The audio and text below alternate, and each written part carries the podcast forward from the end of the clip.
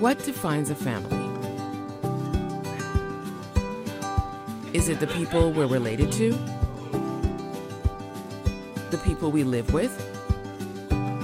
The people we laugh and dance with?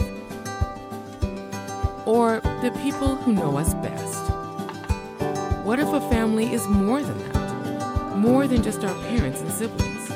What if it's not just the bloodline that connects us to our past, but the community that helps shape our future? A family that values experiencing the wholeness only found through Jesus. A family that will be known for expressing love and truth, embodying radical hospitality, and a common vision to see the whole community be whole in Christ.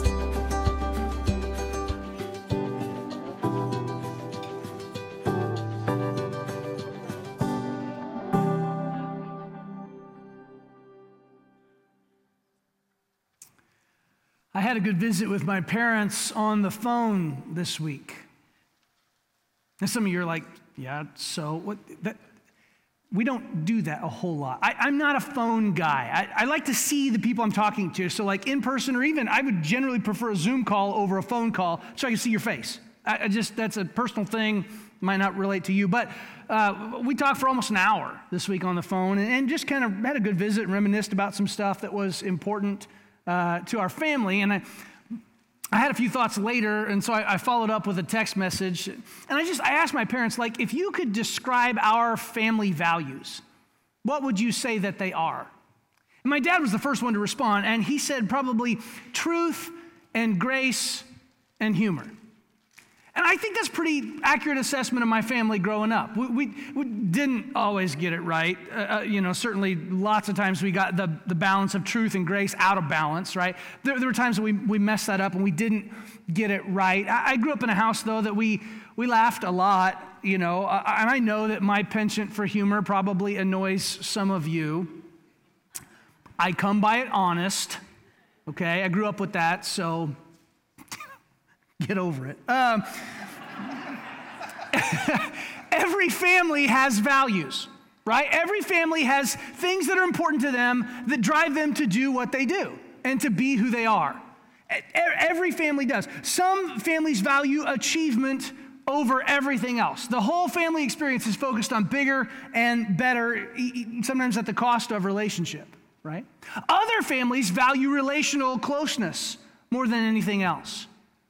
And so, because of that, there are some things that we, we don't talk about because it would cause stress at the dinner table, and we just don't. We just don't talk about that, right? And still, other families value, you know, like being in everything. They value just be, doing like shared experiences, right? And so they just they about drive themselves nuts driving, you know, just we got to do all the things. We got kids in sports and kids in band and kids in, and, and mom is doing this and dad is doing this, and they just go nuts on doing all the stuff. We all have values that drive what we do. The church family is no exception. The family that is the church of Jesus Christ has values, both the church universal, capital C, the church, and, and the, the local church body here at Chapel Rock. And so we're going to spend the next few weeks talking about our family values, the stuff that's important to us and drives us to do what we do here at church. So thank you for being here. Grateful to those watching online. Take a second, fill out your connection card either here uh, on, online. Um, there's there's some stuff going on. I want to encourage you to check your bulletin. Uh, I know some of you are super into the Chosen uh, and season two is out. And there's a group that's going to be meeting and watching that and discussing it together. There's information about that in your bulletin. If you're kind of new at Chapel Rock and like, man, I kind of would like to get connected, but I'm not sure how to plug in, where to do that, be part of a group, that would be a great next step for you uh, to be part of that. And then also, Next Sunday uh, is John's last day as our worship pastor. He's going to move on to a, a, a, a God's you know, working on him. And so uh, he's going to be uh, stepping into a, a, new role for him uh, starting after next week. So I want to encourage you to, to be here and, and just uh, encourage him. And, and then in the evening, uh, from 5 to 7 p.m. in the fellowship hall, we're going to have a reception. So it's a chance for you to uh, come by and, and, wish him well in, in what he's going to be doing. We're starting a new series today called Family Values. And for the next few weeks, we're going to be doing everything we can to help you, as my mom might say, put legs on our vision.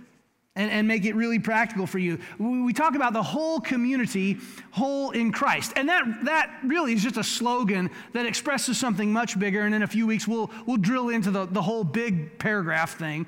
Um, but we know that this is what God is calling us to do. It, so we came up with that kind of about the end of 2017. And I just kind of want to give you a little backstory. So um, some of you are familiar with um, these things called DVDs. Um, they existed before like Netflix and stuff. Uh, and so there's these extra features, right? Deleted scenes. So this is this is on the bonus features here. I just kind of want to p- pull back the curtain. So in 20 end of 2017, we came up with this statement. And in the process of generating that, we came up with three values that support this statement, that, that drive us to do that. And, and one time, I don't know, sometime uh, late last year, maybe early this year, we were uh, talking about that in a staff meeting. And I mentioned these three things of, you know, experiencing the wholeness of Jesus and expressing uh, love and truth and embodying radical hospitality. And our staff were like, and that's really good. Like, why don't you, you know, like talk about that. and like, hey, well, that's that's actually a really good idea. I probably should, you know. And so I changed the preaching plan to incorporate this series, and that's where that comes from. The whole the whole point of this is to help you experience all the blessings that finding true wholeness in Jesus brings. And we want to equip you to do that. And so part of that equipping process is the booklet that you were handed when you came in. So hopefully you guys all got a copy of this. It's, it's a devotional book that's designed to go along with this series. So there's one reading for each week. So don't just burn through this. Like you could read this on the drive home, and it's not terribly long, but savor it, right? This is like, this is something, I, we want to encourage you, like read it today to kind of follow up on this, and then like coming this coming Saturday get ready for next Sunday, okay? And, and do that. Great chance for you to maybe do this with your life group, your Sunday school class. Um, grateful for Jason and Shauna and Zach and all their hard work to to pull this together. For those watching online, uh, there's a link in the chat where you can download the PDF of that, okay? Um, and so you can print that at home and you can read it or just save it on your device or however you want to do it. Um, we've got printed copies here at the building if you want to swing in and get one, which I would totally get because, I mean, you think gas is expensive. Compare that to printer ink. That's uh, bonkers right now. So, um, anyway, we've got printed copies for you uh, to do that. I don't know if it's universally true or not. I, I'd like to think it is. But I'd like to believe that if you ask any Christian what the main purpose of being a Christian is, no matter where in the world you ask them, no matter what time in the last 2,000 years you ask them, what's the main point of being a Christian? They would say something along the lines of being like Jesus, right? Like that, that's kind of the main point of the whole deal. And, and I don't know if they'd express it exactly like that, but that hopefully something like that would come out of their mouth. That's, that's kind of the whole point, right? Is he came down here to be like us so that we could be like him. The church has only ever had one mission it doesn't matter what kind of label you put on it. The church has only had one mission its entire existence, and Jesus told us what it was in Matthew 28 19 and 20. He tells his disciples, Therefore go. After having said, All authority belongs to him, therefore go and make disciples of all nations, baptizing them in the name of the Father and of the Son and of the Holy Spirit, and teaching them to obey everything I've commanded you, and surely I am with you always to the very end of the age. So, what's the mission? Make disciples. Who are disciples? They're people like Jesus. What was unique about Jesus? Well, he was the only whole person to ever walk the face of this earth. He's the only person who was ever unbroken by sin, unstained by it, uncorrupted. And if we're supposed to be like him, that, that means we should be kind of progressing along that path, right? Becoming like, like Jesus. So becoming like Jesus means, at least in part, and I would argue a large part, becoming more whole. That's the big idea this morning. The most important thing for a Christian is becoming more like Jesus, and that means experiencing the wholeness that was normal for him. So, our first value as a, as a church family is experiencing the wholeness of Jesus. See, what's normal for us is broken. The wisest guy who ever lived in Ecclesiastes 7:20 wrote, "There is no one righteous." Paul in Romans chapter 3, verse 10 quoted that, and then 13 verses later, he says, For all have sinned and fallen short of the glory of God. Normal for us is broken. But normal for Jesus was whole. He never sinned. Isaiah 53 9 says that he didn't do anything wrong. Hebrews chapter 4, verse 15 says, Jesus was tempted in every way just as we are, yet was without sin. Normal for us is broken. Normal for Jesus was whole. By the power of his grace given to us on the cross, his shed blood for us, he calls us into his experience. Isn't that amazing? Isn't that awesome? That God, by his grace, says, This is so good, I want you to have it. This is such a blessing. It's so powerful. I want you to experience, I love you so much. I want you to experience what I've got all the time. And so he calls you into his experience. Our need for wholeness is seen really clearly, I think, in a prayer that Paul prayed for the Thessalonian church.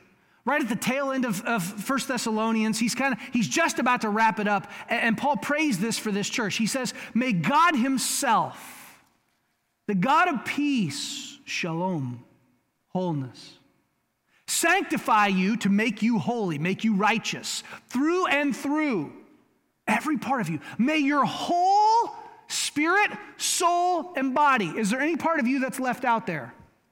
No. Be kept blameless, again, without sin, without fault, at the coming of our Lord Jesus Christ.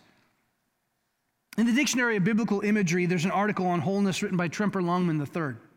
And in it, he writes Although God experiences various emotions, such as satisfaction and compassion and grief and jealousy and delight and anger and joy and peace, he is never unbalanced or controlled by irrational emotions as humans can be.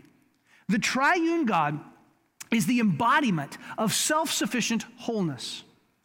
His actions express perfect balance, the infinite beauty and symmetry of his person. The essence of God is to be whole, and he calls us into that experience. Now, the word translated whole in 1 Thessalonians 5:23 appears only there and one other place. It appears in James 1 4 where James, the half brother of Jesus, writes, Let perseverance, keeping on, carrying on with the faith, finish its work so that you may be mature and whole.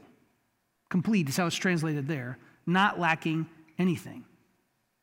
See, when Paul talks about your whole spirit, soul, and body, what he say, he's not he's not trying to create some uh, anthropological statement about humans being tripartite beings that you're made up of a spirit and a soul and a body. That's not his point. The grammar doesn't support that. The, the, adjective whole is singular and it speaks to quality, indicating something that has integrity, something that's intact, something that's complete, something that's undamaged. The work of Jesus is to take something broken and make it whole. And, and for us, what we value is that experience, that, that, that process that you go through as He works in you to accomplish that. I think fundamentally this is what Jesus was talking about in John chapter 10, verse 10, when he says, The thief comes only to kill, steal, and destroy. I have come that they may have life and have it to the full. God wants you to be whole. He has it, He wants you to have it. He loves you. It's His continual experience.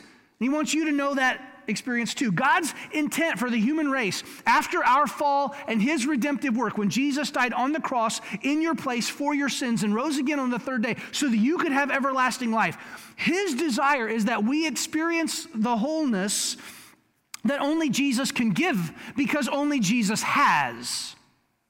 Only Jesus can give it because only Jesus has it. And the history of the world is uh, littered with attempts for human beings to try to achieve that on our own without Him, everyone has ended in disaster. Everyone has just multiplied and compounded brokenness. The only place you can get wholeness is Jesus because He's the only one who has it.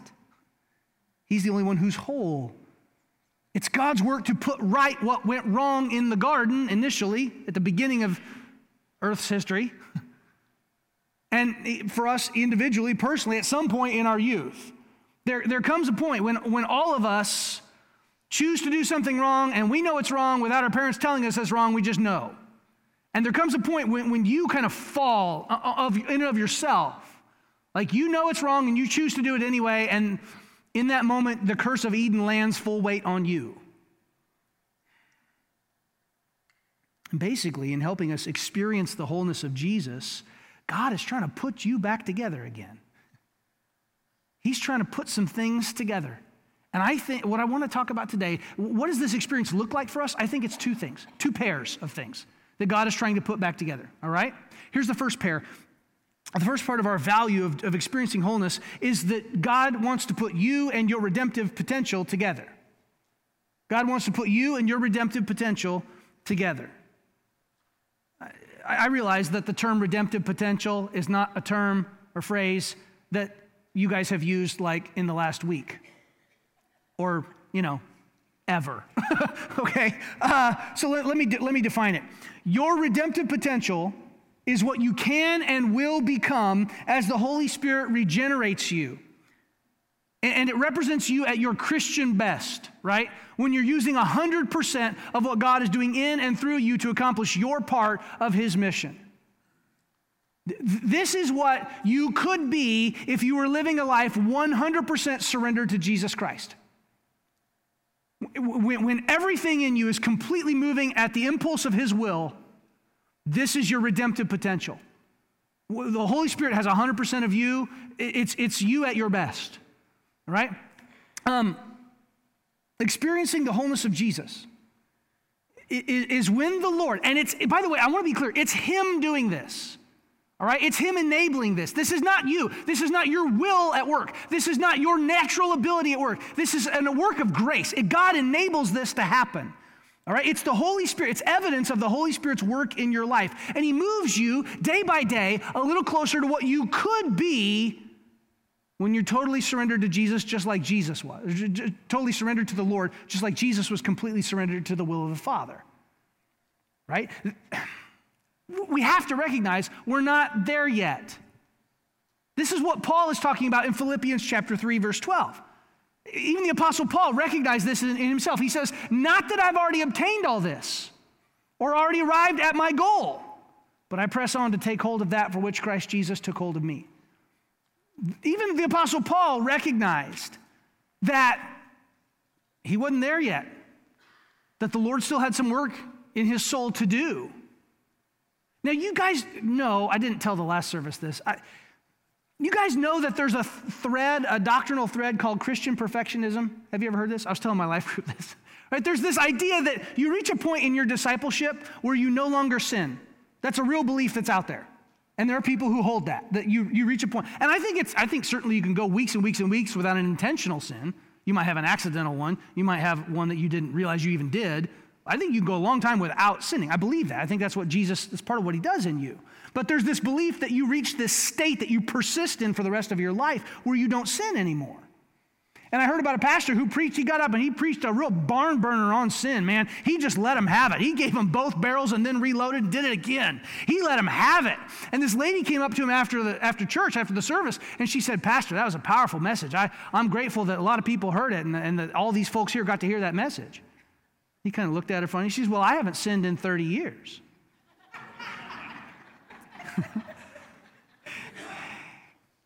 and he was like, Well, ma'am, that's wonderful. Three more years and you'll have the record.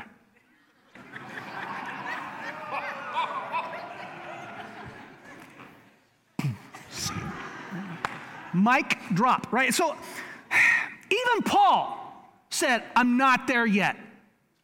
He, he recognizes this distance. See, there's been a move in the last few years to, to, to stop telling people that they have potential. When you were little, raise your hand. Did anyone ever hear that when you were a kid? Like, you've got potential. Okay, all right. Not, not many hands. There weren't many in the first service either. I don't know what happened to you guys when you were growing up, but um, th- there's been this move, and maybe it started a long time back. I, I don't know, but there's this, the, the thought goes like this if you tell someone they have potential, then you're recognizing that they're not as good now as that you think they could be. And in a world that basically worships self esteem, that's not very nice. To tell someone that, that, there's a, there, you, that you think they have room to grow. And so we just don't do that anymore. I, listen, I, I understand the logic, I just disagree with it being a good thing. And it's not because I'm a jerk. I, I, it's just in Christ, we have a different set of resources than the world does. Here's the thing if all you have is you, if all you've got in this world is your own willpower, yeah, I can see how that would be an insult. But you have more in Christ. You don't just have you, you have Him. And when last I checked, His resources are infinite. His power is all power belongs to Him, all authority belongs to Him. Listen, we have the Holy Spirit, church. We have a resource that the world doesn't have to help us in this. Peter talks about this.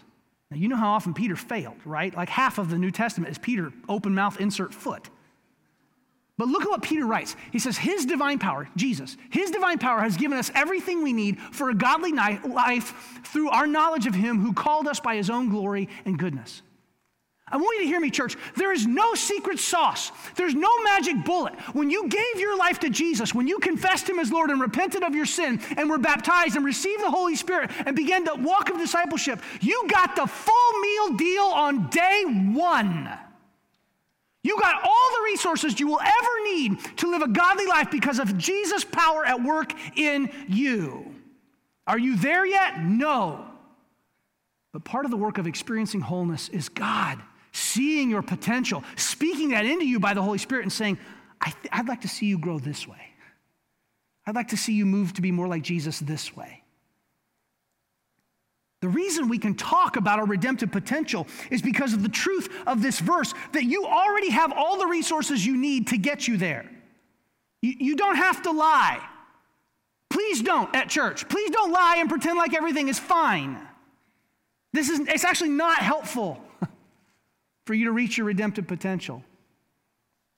It's like an old story I heard. Uh, one day, an old man was take, just out for a walk, uh, moving from one field on his property to another, walking down an old country road, gravel road. He had his mule and his dog with him. And if you've ever driven on those country gravel roads, you know sometimes because of land division and stuff, it'll take a sharp right, 90 degree turn, right? And this guy comes flying around the turn in his big old Ford F 250 truck, wheels sideways, slide. He's out having some fun, and he hits the man and his mule and his dog, knocks him into the ditch, right? It, it, it's, a, it's a bad scene. There's a lot of damage. And so the man takes the guy to court, sues him for the damages. And they're in court, and the, the, the, old man's on the stand, and the defense attorney gets up there, and he says, um, Now, I have, sir, I have a, a, just a yes or no question for you. On the day of the accident, did you or did you not say that you were, quote, perfectly fine? And the old man says, Well, okay, me and my mule and my dog were walking down this road. Stop. No, no, no, no, no, no, no, no. Stop. It's a yes or no question. On the day of the accident, did you or did you not say that you were perfectly fine?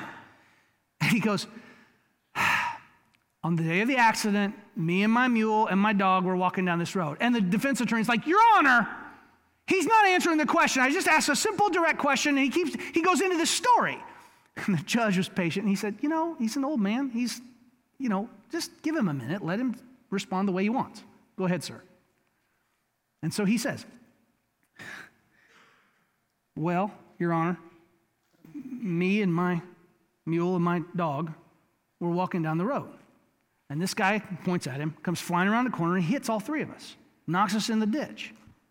You know, he gets out of the truck and he looks at us. And he goes back to the truck and brings back a rifle. And my dog is fatally injured. He shoots the dog. He looks at my horse, and my horse has two broken legs, or the mule. He shoots the mule. And he looks at me he says, How are you? And I said, I am perfectly fine.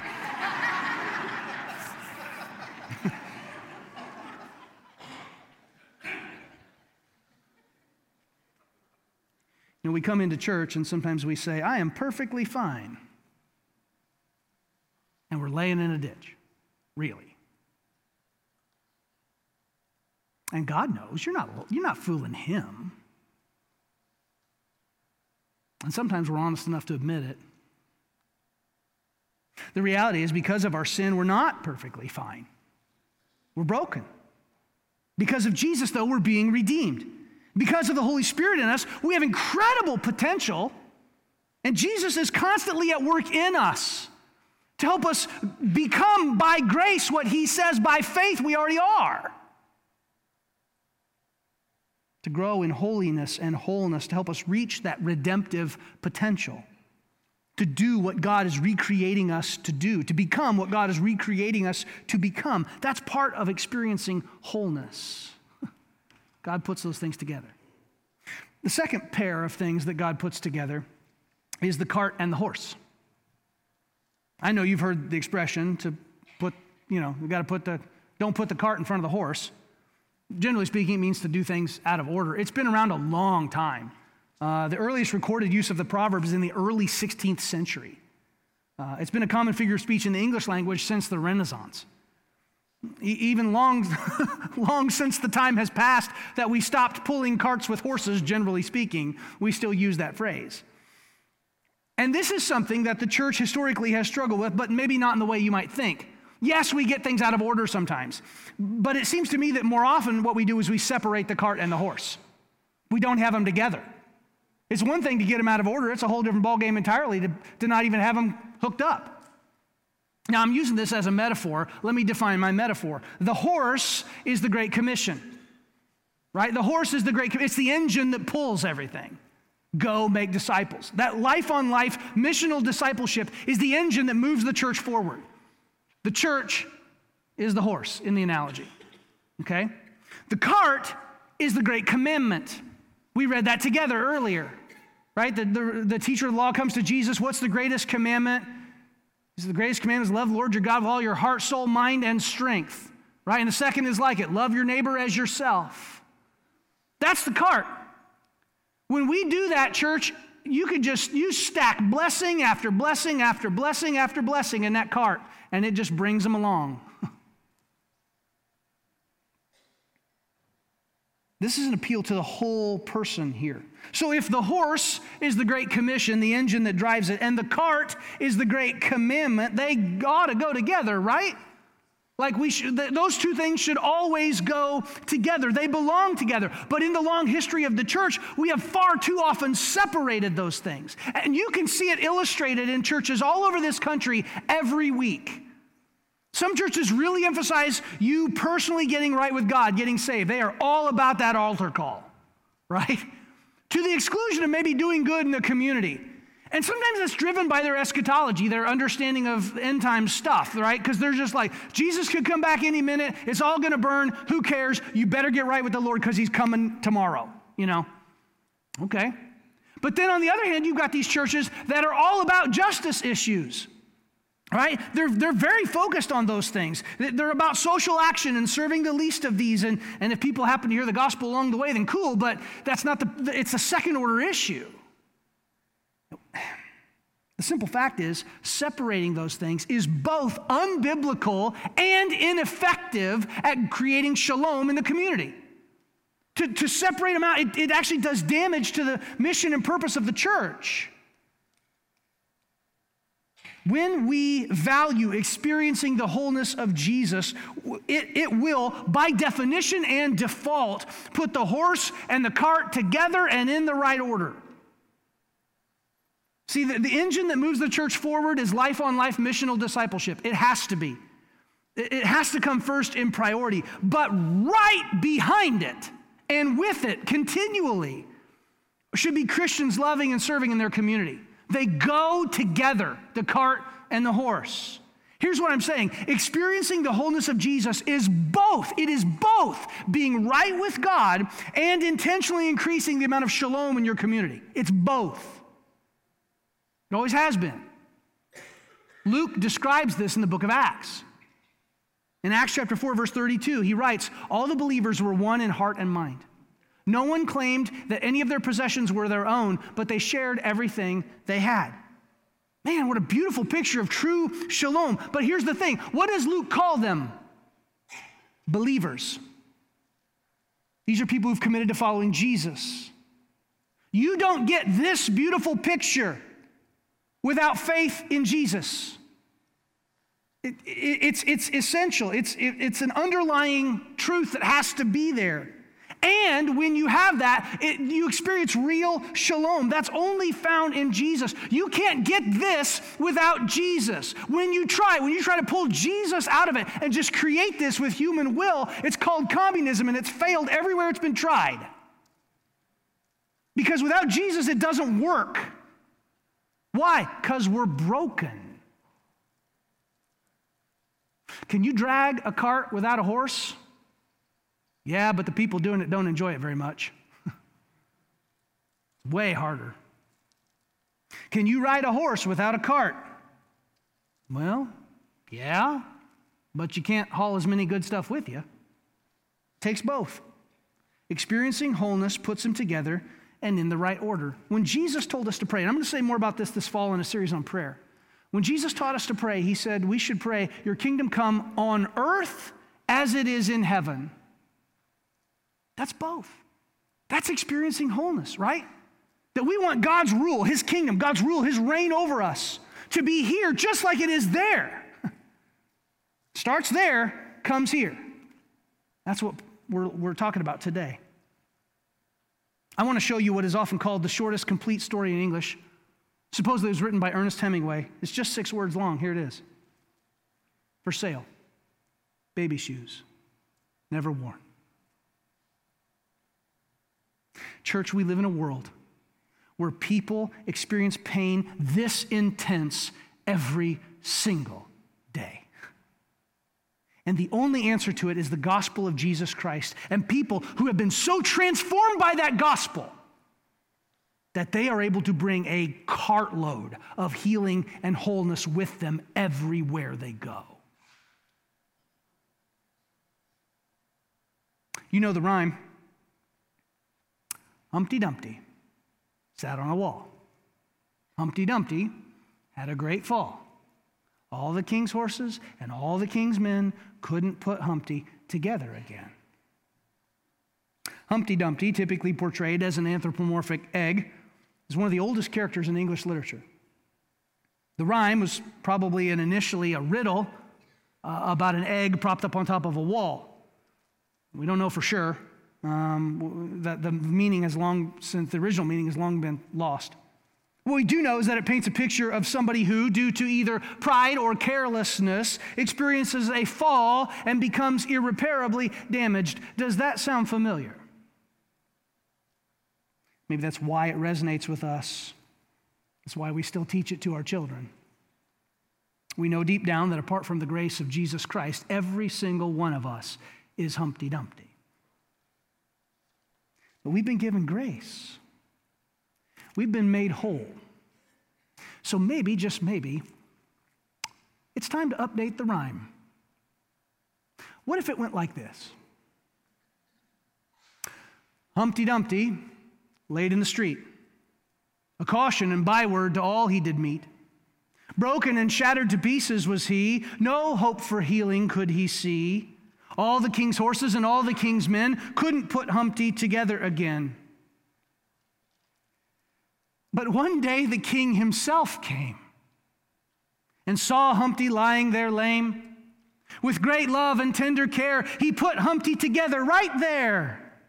And from that day on, Humpty was sure only the king could enable his cure.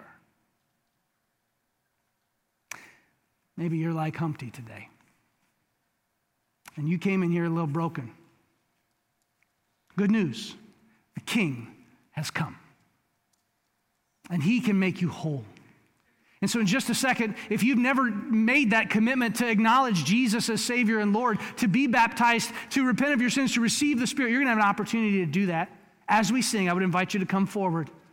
And, and we stand ready. Everything's prepped. We're ready to go for you to make that decision today. Maybe you've got some Humpty Dumpties in your life, some people that are, are just broken. and you just want to lift them to the Lord in prayer, we'd love to partner with you. And, if you want to come forward, we'd love to pray with you and pray for you, those folks that they could experience what we have the privilege of experiencing the wholeness of Jesus. I'm going to ask you to stand with me, and we're going to sing together, and you respond as God leads you.